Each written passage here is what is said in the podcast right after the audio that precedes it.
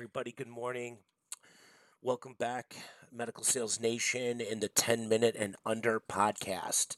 Today, we're going to be talking a little bit about going to a startup, what to expect, what you're going to have to give to get, and stop thinking about getting. And without further ado, let's get it.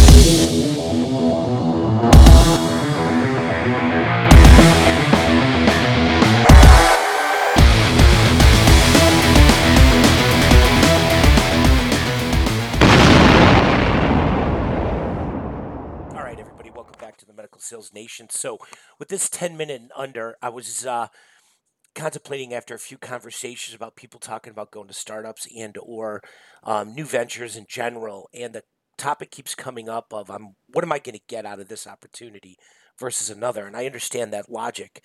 Uh, eh, you know, how am I going to grow? Am I going to get more money? Am I going to get you know, blah, blah, blah, whatever out of this. But I think going into any sort of startup for sure, but new opportunity and your primary focus is what are you going to get today um, versus where you're currently at is is the mistake that many make because you're setting yourself up for a pretty um, hard i'm not saying a failure but disappointment everything in what we do in the medical device world in the med tech space takes time. It's a process. It's not an event.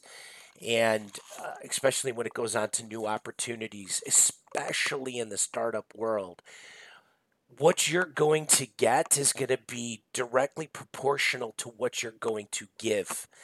And this isn't about the saying, you know, pay it forward. That that more has the sense of, I'm going to do something now because I'm going to get rewarded later, um, in a monetary standpoint. And what I'm saying is that you you got to put aside what I'm going to get and think about what you're going to give. And, and that's your talent, your ideas, your concepts, your engagement. When you're giving along those lines, you're giving of yourself and your expertise and your knowledge, but you're also, more importantly, giving of your curiosity. You're giving of your critical thinking. You're giving um, of yourself the ability to solve problems that are going to occur in a startup that you are not going to face somewhere else. You are going to give yourself to solve those issues and problems, come up with solutions. And so, by you giving back more in that opportunity, you're open to doing things that you might not have thought you should do. You're open to the idea, while while it's not your responsibility under a job title, it is your responsibility to help the company grow. So you're going to give of yourself to help ensure that the organization, the startup, and the team succeeds. And uh, in today's world of what am I going to get for this? What am I going to gain from this? Well, here in the startup world, you might not gain anything for five, seven, ten years. And I think you have to go in with that mindset that it could be years before you get anything. But when you start that job immediately, when you start that new opportunity and you start giving, right?